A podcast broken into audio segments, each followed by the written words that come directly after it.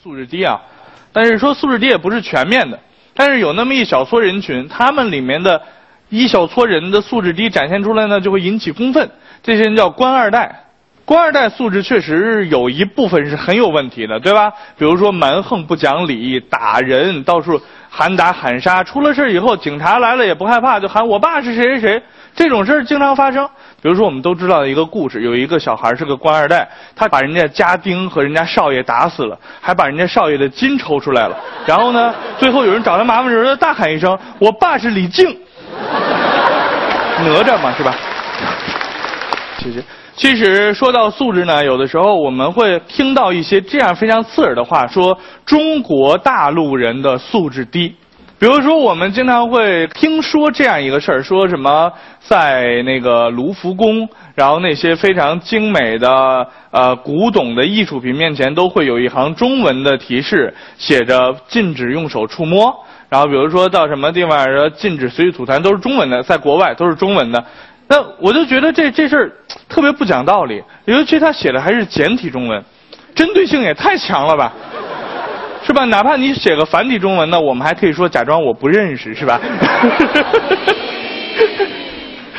呃，这样其实非常不好，尤其是原来一直国外人说我们，现在呢连自己同胞也在说。前阵子又有香港人说内地人素质低，到香港之后随地吐痰、乱扔垃圾，甚至在地铁上让自己的孩子在地铁上面小便。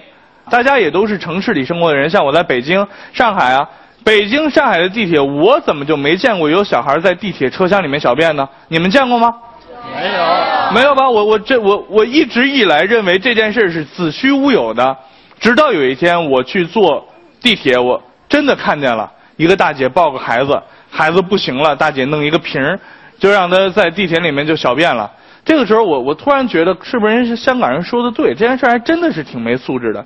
哎，我刚想上去阻止，这个时候冲过来一个小伙子，西服革履的。瞪着那个大姐就说：“我说这位女士，你不觉得这样做很没有素质吗？车厢里那么多人，你就让你的孩子在这儿就这么方便，你你你觉得你这样对吗？怪不得人香港人要说我们，这一点一滴要从自己做起。作为一个有素质的人，不是别人说你有素质你就有素质，你自己得先有素质，你才能有素质。当时这么多人就这么小便，先不说臭不臭、脏不脏的问题，起码有爱风化吧。这个孩子长大之后想起自己曾经当着那么多人小便过。”你觉得对他的成长有帮助吗？孩子长大以后会怎么想自己？怎么看待你这个妈妈呢？对不对？啪一顿说，我觉得说的可有道理了。然后这个大姐当时也不高兴了，怎么着？干嘛？孩子他就是个孩子，四五岁的孩子，他现在想尿，他不让他尿吗？他就现在想尿，怎么办？这又不是火车，也没个厕所。你告诉我现在应该怎么办？我能根绳给他系上吗？难道我给他堵回去吗？还我怎么办？不然我怎么办？啊？这两人说的都挺有道理。那个小伙子听完这番话之后，突然脸色一转。开始了一个新的语气，所以说呀，大姐，你就得购买我们公司的这个尿不湿产品。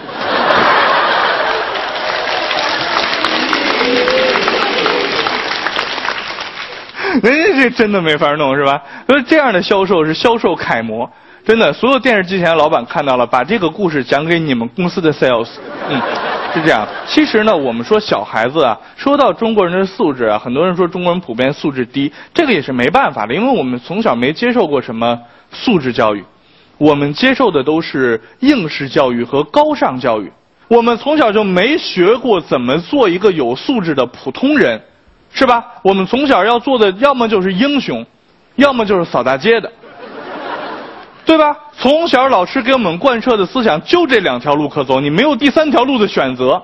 你学习好，老师说，你看你好好学习，以后能像雷锋、像像赖宁那样什么什么说一大堆。你不好好学习，以后你就扫大街去。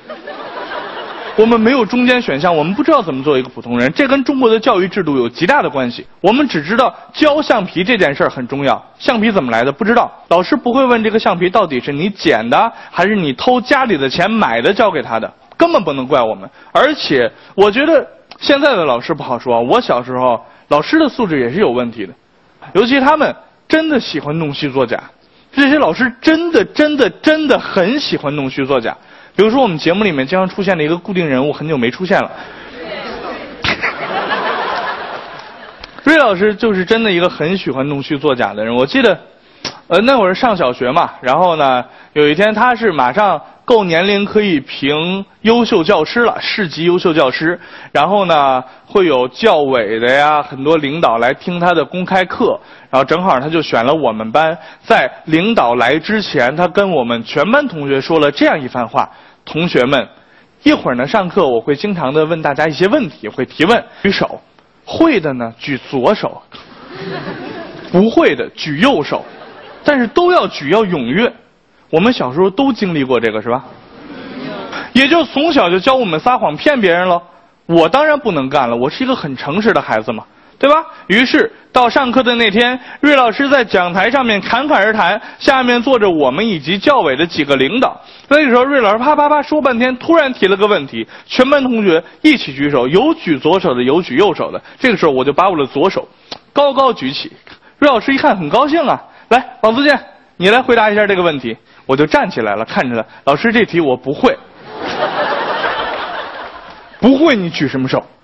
你说的不会的举左手，会的举右手啊？啊？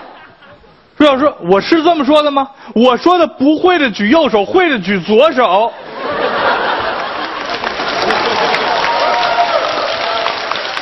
不对吧？你不是说的不会的举左手，会的举右手？不可能！我说不会的举右，会的会的举左手啊！哎呀，我我怎么说的？我是右手会不左手不？我这怎么？没错，就是会的举左手，不会举右手。说哦哦，瑞老师，对不起，那我记错了，我就坐下了。然后瑞老师站在讲台上面，还是一一副非常有理的样子，跟教委领导说：“领导别管啊，他记错了，这事儿不能怪我。” 然后领导怎么办呢？领导当时看明白了，站起身来就开始往门外走。瑞老师不明白为什么，就过去，哎，几位领导干嘛走啊？啊，怎怎么了？这是他们看看，啊，我觉得瑞老师啊，你今年的这个优秀教师，我觉得是评不上了。为什么呀？他还好意思问为什么？你知道吧？为什么呀？给教委领导问懵了，是吧？就这种弄虚作假的事儿非常不好，我们要。重新审视自己，要明白一个人是要诚实的活下去，他才能成为一个有素质的人。这会儿呢，我必须诚实的跟大家说一句，我忘词儿了。我们都是已经有了或者即将有自己孩子的一代人了，我们必须考虑要如何。教育自己的孩子是吧？有些陋习真的是孩子从小就养成的，他会模仿大人，模仿那些对自己来讲最亲近的人。他认为这个人特别了不起，他要做什么，我就要做什么。比如说，呃，有一次我在哪儿飞机场，然后排队等出租车，就是就过来一个可能年纪比我略大，也大不了多少，就是个男的，一下就站在我前面了。然后他在那插队，我说你这个人怎么能插队呢？怎么着不行啊？你不能在这插队，知道吧？走走走，不许插，我就给轰出去了。然后呢，结果呢，他就继续又找了一个人又插进去，一直被轰，直到插到一个大汉前面的时候，就被人家猛打了一顿，啊，一身的伤。我就觉得这种人被打也活该嘛，就这种加塞儿的行为真的是不好。然后过了大概几天吧，我我是忘了就看电影还是干嘛，也是排队买票，我在那排着。然后过了一个小朋友，然后在旁边瞪我衣服，叔叔叔叔，你能让我插在你前面站吗？说哎呀，你说这孩子那么小，小孩子怎么不学好呢？怎么学别人加塞儿呢？叔叔，求求你了，我这么小，人那么多，天太冷了，你就让我插在前面吧。你说这么小的一个孩子，这么纯真的声音，这么冷的天儿，他这么说，我当时我就心软了。我说那好吧，那你就站我前面吧，我就把他让进来了。一让呢，他就冲后边喊：“爸爸了，快来呀！” 然后看到远处一个男的。一身的纱布拄着个拐，就是在机场插队被打的那个人。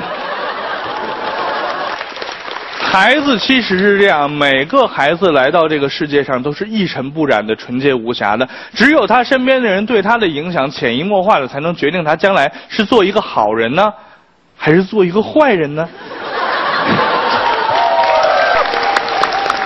其实小孩有的时候真的会跟大人学很多事儿，比如说闯红灯。这个事情，我觉得开车当然不会闯，因为罚钱嘛，是吧？尤其有交警的时候，你开车闯红灯，他立刻就拦你，把车就扣了。但是你走路的时候呢？你走路闯红灯，交警拦你，你都不怕的，干嘛？你要把我鞋扣下吗？对吧？你完全不用理他，你就可以闯红灯。但是一定要知道，闯红灯是一个非常危险的行为。一旦你闯红灯了，你节约了可能就那么一分半分的时间。但是，一旦出现事故，被车撞的人是你，吓一跳的人也是你，被撞坏了以后在医院里疼得死去活来的人也是你。你要弄明白，一旦你的孩子学会了你的这套闯红灯，你闯红灯，你拽着他也闯，来了一辆车不小心把你的孩子撞出事情来了，以后你可打谁去呀？你就没人打了吗？我觉得素质教育非常的重要。比如说，跟别人一起吃饭的时候，不能吃第一口，也不能吃最后一口，这样就会显得很有素质、很有家教。哪怕你只让他吃第一口跟最后一口，你也会显得很有素质嘛。但是呢，我妈那会儿对我的教育基本就是打，就是我们中国有棍棒底下出孝子，是吧？我认为这句话说的非常的不对。我认为笤帚疙瘩、竹竿子、乒乓球拍子、椅背儿这些都能出孝子，从小就是打。但是我就变成一个很有素质的人。我现在起码知道最起码的道德谦让。比如说，我们来录影，我们都我都是让你们先进来，我才走出来，是吧？尤其打出租车的时候，我觉得就我这个性格，在上海我都很难打到出租车。你们明白什么意思是吧？就是一旦有人想抢车，我就会让给他，所以我基本晚到家个两三个小时是很正常。就抢出租太严重了，但后来学了几句上海话之后呢，就稍微好一点。一旦有人抢车，我可以很客气跟他说：“能租开。”新鲜。你在上海不这么办，你就打不到车，就是这样的吗？其实说到教育孩子的问题呢，外国人比我们更困扰，因为在国外是真的真的不能打孩子的，所以很多的外国父母就很羡慕中国人这种管教孩子的方法。比如说，有一个外国父母带着孩子来中国旅游，一下飞机过了海关，到了中国境内，他就会跟孩子这么说：“别折腾了啊！” 我告诉你说，现在这嘎是中国，这嘚瑟嘚瑟我削你是吗？一定有人会问，就这种口音，他是什么外国父母啊？对吧？会有外国人是这种口音吗？一看你们就不认识福原爱。